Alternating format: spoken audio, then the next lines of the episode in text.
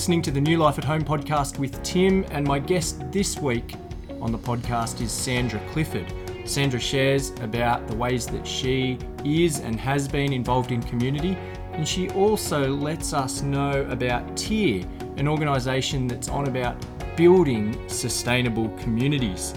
Uh, there's a way that we can be involved. After listening to Sandra, let me encourage you to jump on the New Life website, discovernewlife.church, and from there, you'll be able to go straight to the New Life Tear Fund Useful Gift Shop to purchase a gift.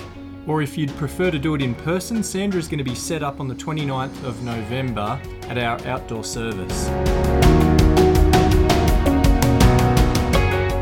Sandra, welcome to the podcast for this episode. Uh, thanks for inviting me, Tim. It's great to have you. You're going to chat to us about TEAR and the useful gifts that we can be contributing to in the lead up to Christmas and into January as well. And there's lots of great stuff that you're going to share about how TEAR support communities, but we're going to get to know you a little bit better first. And something that I've learnt about you, Sandra, just from talking with you, is that you're a very community oriented kind of person. What kind of ways have you involved yourself in community? Well, I guess I've I've been community minded for a long time. I, I think working in education is a very community focused uh, occupation to have. But as our children were growing up, we got involved in, in lots of community things, mostly around the sports that they played. So, Hmm. active members of the, the swimming club and transporting kids to sporting fixtures and all of those sorts of things, just anything that you can do to help out and be part of your own children's growing up. Hmm. So for us, that's how it really started. Yep. And then since moving to Canberra, one of my retirement goals, and you know they say you should always have goals for retirement so, so that you're not bored, and I don't do bored very well. Hmm. So the two things I've become most involved in here in Canberra are Lifeline Yep. and also Radio 1RPH, so radio for the print handicapped. Oh, that's fantastic. What do you do at Lifeline exactly? So at Lifeline, uh, I work on the phones along with the other volunteers, and I usually do a four hour shift a week there. And that's a real privilege to hear people's stories and just to be able to just to be there with them um, with whatever it is that they're going through at the time. That's an amazing thing. And I always Yep. come away from a shift feeling very grateful myself. Yeah, it's wow.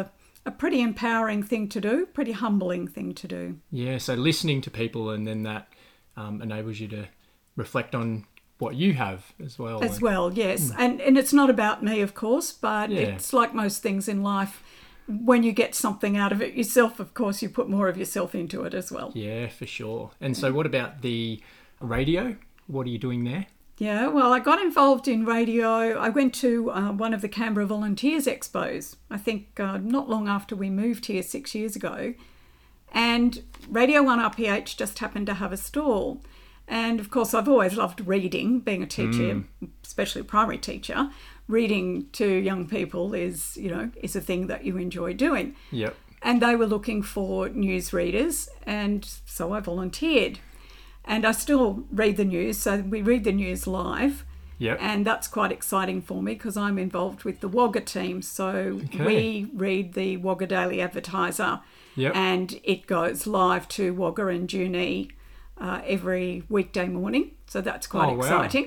I didn't realise that you were a newsreader, Sandra. That's great. yeah, well, it's reading the newspapers. It's not quite. I'm no Dan Bourchier, I can assure you. So, so what the what the station aims to do is to read the print media so that people who are unable to access print for whatever reason uh, can hear the full news items and not just the snapshot that you might get uh, from listening to the news on the TV or the radio. Yeah, that sounds fantastic. Yeah. Must be enjoyable. Um, Yes. Thinking about your education background now, you mentioned that you were a school teacher, a primary teacher, and you know the school is a community hub, bringing lots of different people together from different families, different walks of life. Do you want to share just a little bit about where you taught and the kinds of communities that you and Graham were a part of as Yeah. teachers. Yeah, absolutely. We both started our teaching in Mount Druitt in the western suburbs of Sydney. Hmm. And that was a really powerful time. I think, as most people would know, it's a fairly disadvantaged socioeconomically and socioeducationally disadvantaged community. Yeah. And so to start teaching there, well, you learned a, a lot very, very quickly. Hmm. And I guess it's also make or break time for many teachers. And we found that we were surrounded by wonderful mentors, uh, people who really helped us to refine the craft of teaching. Yep. And then from there, we went to Mudgee for Yep. six years. And then uh, we both took promotions positions out to Cobar. So Wow. talk about go west, young man. Well, we just kept going west. yep. So you started in the west of Sydney. yes. And then you went west to Mudgee and then further west and to then Cobar. further west. That's right. Then we came a little bit further east, and uh, we are at Tooraweenah for a couple of years. Now, many Hmm. people wouldn't have even heard of Tooraweenah, which incidentally means home of the brown snake, and Hmm. they did have a lot of them. It's uh, nestled at the foothills of the Warrumbungles. So Yeah. just off the Newell Highway between Gilgandra and Coonabarabran, you'll find Tooraweenah. So that was a great couple of years, small school. So I was principal of a three teacher school, teaching principal, Wow. and uh, two of our kids went to school there as well. So that was good. Fantastic. And and what did you learn about communities from being a school teacher? And I, well, I certainly learnt, learnt that they can be wonderful assets or bring you down, depending on Yeah. on what's going on at the time. But generally speaking, yeah, wonderful people who really want the best for their kids, and uh, usually very happy to get in and and help with that. Uh, I found that the more you talk to people, the more you get an understanding of of who they are and what's important to them and their children and their lives. And so from Tooraweenah we went to Holbrook, and Yep. then I had uh, five years in uh, Mount Austin in Wagga, another Western Oh, yeah. suburb school. I lived in Mount Austin for Did you? about seven or eight years. Yeah, My yeah. first seven or eight years of life. Well, that was a great and quite diverse community as well. Yeah. Very diverse. Yeah. Well, you're here to talk to us about TEAR as Mm. well um, as share some of your life with us, and thanks so much for sharing that. Uh, what is it about TEAR that you really like, uh, and how did you first hear about TEAR? I think I first heard about TEAR when uh, we uh, were going to St Aidan's Presbyterian in um, in Wagga after we moved to Wagga, and I was asked to. Oh well, there was a uh, call out for somebody to help the person who was running the TEAR stall, and so I put my hand up for that, and that's how I got to, involved with the useful gift shop. But I'd already really liked the idea of TEAR being about building sustainable communities. So, mm. getting in and working alongside people in communities to empower them rather than just provide aid that Yep. once it's withdrawn, there's nothing left and people are no better off. Mm. This idea of if we help people to develop skills and resources that they didn't have before, that can be really life changing.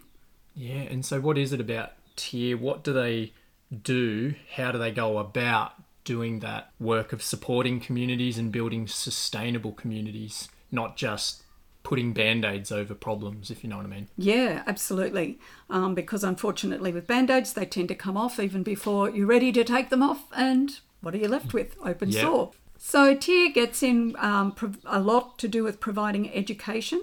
So, providing schools, but not just providing teachers, but providing teacher training. And then, of course, um, poverty is a huge issue in many parts of our world. And so it's also about building sustainable practices for people to be able to put food on the table and to earn an income for themselves. And there are many programs like that, of course, you know, out there. But TEAR is one that, yeah, it's one I've really come to enjoy and recognise and find the useful gift shop a great way to engage with that. Yeah, it sounds like a an awesome way to provide practically for communities. Absolutely. Yeah, alongside obviously that gospel word um, going out. It's an outworking of that. I was having a look at the catalogue online uh, this morning uh, on the TEAR website. I saw there that I can buy a chicken. Now, what am I giving to a community when I buy a chicken? Is that am I is it just a single chicken for a family to eat one night or is there something more than that? Well, it is a bit more than that. You're not buying them a pet Okay. and you're not buying them a roast dinner. Rightio. Okay. Good to know. So, what you are doing is helping them to put food on the table. Because, as we know, chickens lay eggs, eggs Yes. hatch more chickens, Yep. and so we can build some st- sustainability around uh, food production for the family themselves, but also excess in the way of eggs to be able to sell to bring in other income for the family to perhaps put some more food on the table. So it is about building sustainable practice Yep. uh, and about nourishing people in a way that's um, yeah really helps them to grow and develop. Okay, so I'm not just investing in like one chicken for a family, I'm investing in them being able to provide food for themselves. Exactly. Okay, that's fantastic. What about if I bought a goat? A goat. What well, happens if I buy a goat? Am I just buying No. what am I buying? Okay, so if you're buying a goat, same sort of thing. You're Yep. helping people to develop better nutrition because goat's milk is very nutritious, uh, Yep. and also an income. So goats can be reared to provide other goats, and the milk can Yep. be sold. And so again, you're There's helping. produce from the goat. That's There you go. right. Yes. Fantastic. So similar idea. What what are some of the other things that I could contribute to? Uh, we could contribute to from the TEAR useful gift website online or through the stall. Specifically, maybe in terms of education. You talked about your education background. You're passionate about education. What difference can we make for education? Absolutely. I'm always drawn to the to the education range of gifts on the useful gift shop. So for five dollars you can buy an early learning card. So that means that children from really marginalised backgrounds who often struggle with school can build more solid foundations uh, with their learning. With preschool children, for instance, helping to prepare them, developing skills, opportunities to socialise, you know, building confidence in themselves and their ability to learn. Uh, other gifts also provide teacher training, so helping to train teachers right there on the spot in the community.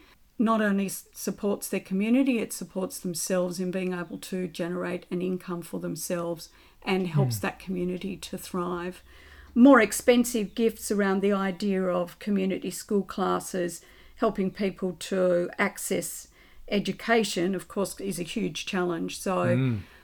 education needs resources, and so those more expensive gifts go into a pool to help, you know, provide wider education opportunities and schooling for groups of children.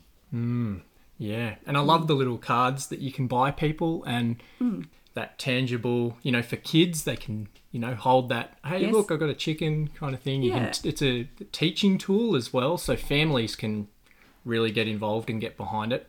Um, this year's been a strange year, the COVID year, and you know we're yet to regather physically as one um, big church. Um, so, given that we normally would have the TEAR stall starting around this time of year, how can we be involved in giving through TEAR this year? Okay, well, we will have uh, the website up and running, so Yep. you will be able to buy gifts online, or you can just make a donation online. You don't have to uh, opt to get the card if that's not something you need.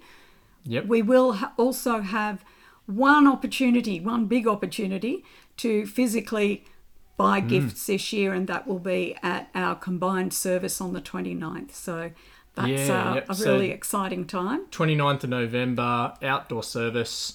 Um, there'll be a stall there Yes. that you'll be on, Sandra. I will be there, yes. I'll be looking for a helper for that actually. But well, why wouldn't you want to go up and say hello to Sandra after hearing her share uh, some of her story uh, and also uh, let letting us know about TEAR and the ways that we can be giving? Thanks so much, Sandra, for coming on the podcast this episode to chat to us about community and TEAR and the difference that TEAR makes in communities. my pleasure, Tim. Thanks for asking me.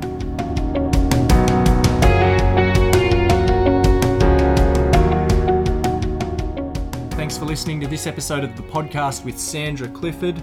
Just a reminder that you can jump on the website discovernewlife.church, and from there go to the New Life Tear Fund Useful Gift Shop to make your purchase. Also, you can turn up at the outdoor service coming up on the 29th of November and find Sandra there. She'll have a TEAR stall going and you can purchase a gift in person if you would prefer. I'll be back again next week for another episode. Until then, goodbye.